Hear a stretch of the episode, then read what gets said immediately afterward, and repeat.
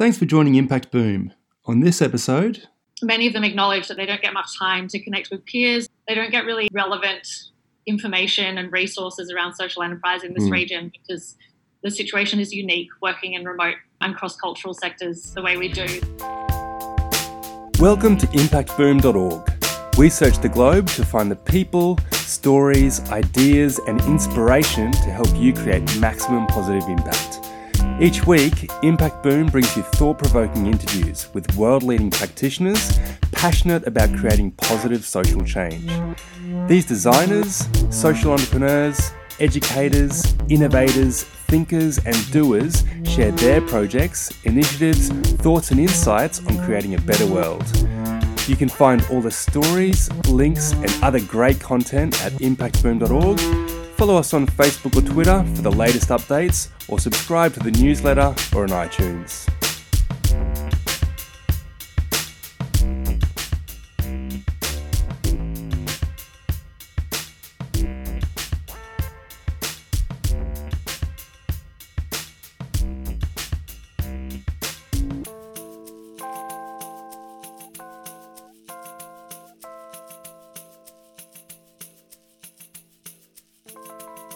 Thanks for listening to episode two hundred thirty-one of Impact Boom.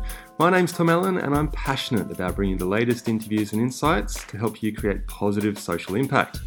Today we're speaking with Alexi Seller. Alexi Seller is C E O of Enterprise Learning Projects. As an internationally recognised social entrepreneur, she is motivated to identify scalable and sustainable opportunities to enable Australia's remote Indigenous communities to thrive in business. Alexi returned to Australian shores in two thousand nineteen after co-founding, scaling and handing over an award-winning organisation, Pollinate Group, which equips women to lead their communities out of poverty and has reached over half a million people in just seven years. Her unique approach to community development is fuelled by her desire to see a more just and equitable world in her lifetime. Not only is she deeply passionate, but she also brings well-honed skills as an entrepreneur and an appetite for collaboration to get better impact results. Alexi is a finalist in the two thousand twenty Telstra Business Women's Awards for Social Impact in the Northern Territory. She won the Advanced Social Impact Award in two thousand eighteen and was the E Y Social Entrepreneur of the Year in Victoria in two thousand seventeen. Alexi graduated from the University of Sydney with first-class honours in mechanical engineering and the arts. So on today's podcast, we'll discuss Alexi's insights into the social business sector in Northern Territory and more broadly across Australia. So Alexi, thanks so much for joining us. It's a pleasure to have you here. Thanks, Tom. I'm enjoying being here. Great. So to kick things off, Alexi, could you please share a bit about your background and what led you to your passion in social business? So I guess it wasn't always a career I expected come into, and I think many of us in this sector maybe didn't even know about social business when we were thinking about our careers. But I spent a lot of my youth volunteering internationally and across Australia as well, and concerned about the, the churn cycle of volunteer models and how, I guess, how some charitable models are working in development. And that was what kind of like tweaked my interest into what other kind of solutions might be out there. And the first kind of exposure I had to social business was through Pollinate Group, or prior to that with energy poverty, and just understanding that there were communities who were still spending a lot of money on kerosene, who didn't have basic lighting in their homes, and they could buy a solar lighting system that was cheaper for them and much better for their health and for the planet. Mm. And I think that was my first kind of insight that, okay, there are other approaches that we can look at here. And over over the many years, I've been involved in all kinds of causes. But I think fundamentally that approach of social business really resonates with me. Yep. As just looking, I find it as such an empowering tool for communities who may never have been in business before. But when you go into business, you build confidence, you get leadership skills, you get all kinds of new opportunities, new networks, and it really opens doors. And I just see it as such a, a positive approach as, as people can kind of lead their own create their own pathway, if you will, through business. Yeah, absolutely. And you've got some great experience there in, in co-founding Pollinate Group. And now you are the C E O of Enterprise Learning Projects. So what sort of projects are you involved in now, Alexi, and why does the organisation exist? So our organisation exists to support the communities, remote Aboriginal communities of the region, especially across Northern Australia, who have some very clear aspirations about their future, have enormous opportunity and potential as well to achieve those, and really are lacking the right kind of support that can help them take those steps in business. Mm. E L P has been involved over the last ten years in many different kinds of enterprise startups, a lot in, in sort of bush foods and bush medicine and sort of small tourism ventures. Yeah. And through that time is now pivoting towards looking for more scalable opportunities. So the, the ones, the one recently that was incubated that is now a standalone business is Magpie Goose. It's a fashion social business that partners with artists and art centres to bring their designs into new new fashion pieces and create new industries for them. And the other one is Gulban Tea, which is a native tea business, which is bringing a highly, like a premium tea that is extremely unique and rare mm. to the market. It's been a phenomenal journey and is creating incredible impact for the Minyari community in, in the N T. Wonderful. Yeah, it's a really diverse range of projects, and that tea sounds absolutely delicious. And I know the, the Magpie Goose range is, is beautifully colourful, and there's some great art on those pieces. Yeah. So as one of the founding members at Impact North, Alexi, which is this brand new state-based network out of the Northern Territory, can you please tell us a little bit about this network and the purpose of it? Yeah, absolutely. So I guess when I arrived in the Territory just under a year ago, I was coming off four years in India and a lot of exposure and access to international social enterprise networks. And I really felt like there wasn't that kind of network connector here in the Territory. And as I was looking for opportunities, I was talking to a lot of people and was very inspired by what they were seeing and learning. And just many of them acknowledge that they don't get much time to connect with peers. They don't get really relevant information and resources around social enterprise in this mm. region, because the situation is unique working in remote and cross-cultural sectors the way we do. So we launched Impact North early in twenty twenty, fundamentally to connect peers in entrepreneurship, social entrepreneurship and Indigenous entrepreneurship, but then also to kind of showcase what's going on in the region and, and bring some of these stories into other spaces, and, and through that advocate for what's needed really to, to build the social enterprise ecosystem up here. Mm. Sounds like a really great way to connect with that community and, and also build it at the same time. Mm. So what are your observations then of that social business sector in the Northern Territory of Australia, and how does it compare to other states and other areas? Well, I think it's interesting. Like, there are a lot of people doing social business who maybe don't realise they're in social business. So I think the terminology is still pretty new. That's actually why we called it Impact North. Yeah, to that's speak more specifically to the impact outcomes as as the goal. Yeah, social business is really the vehicle, and so that's been really interesting to kind of provide. We, we bring in expert speakers to talk through different elements of social business and just help bring people along that journey, so they're understanding more about that language and terminology. Mm. I think the other really interesting piece is there are amazing things going on in the region, and they're not getting the funding or the sort of spotlights that those businesses might get if they were on the East Coast. Yeah.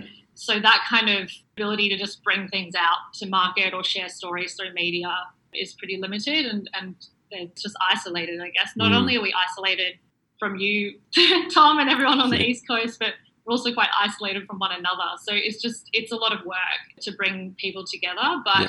It's so far been really very promising, and we are planning a, an online summit in a month and a bit for the whole of Northern Australia. So we're collaborating with other social enterprise networks in Northern W A and Queensland as well. Fantastic. Um, to, to start to, I guess, create those spaces that are specific for people operating in these regions, and, yeah, give us give us an opportunity to talk through the challenges we face, but then also invite people in who have exposure and, and ideas from other areas that we can learn from. Mm. Fantastic.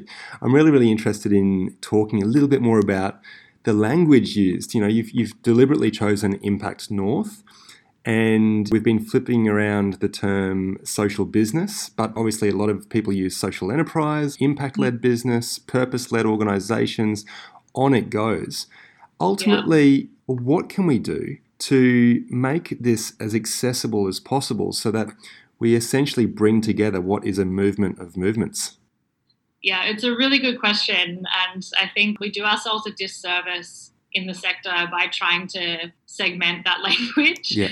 because the fact is then we're up against commercial business, which is pretty united in how it approaches yeah. its language. So I think for me the focus is always on language that speaks to something real. So I guess, yeah, enterprise and social enterprise and social business is interesting to me. Business is a simpler, more real, more used term. Yeah. So it comes out of my mouth more often. Yeah. And then speaking to impact, it's kind of always just stepping, going one step further. Like if we just talk about social business all the time, people, it's going to become a buzzword and people like, I don't quite understand what it is. But if mm. you say like, no, we're using business to help people get jobs who can't normally get jobs, or to create new industry opportunities, or to improve environmental like situation in this region, whatever it is, like it's getting to that, just like taking, making the effort, I guess, to spell out a bit more mm. what actually is happening. Yep. That's where I find people then start to become united. It's like language can really divide people yep. in a way that's that's unhelpful. So we're always very focused on that, just going a bit further to help people all understand what's going on. Mm. Some great reflections there, Alexi. So where do you see opportunities then to support Australia's remote Indigenous communities to thrive in business?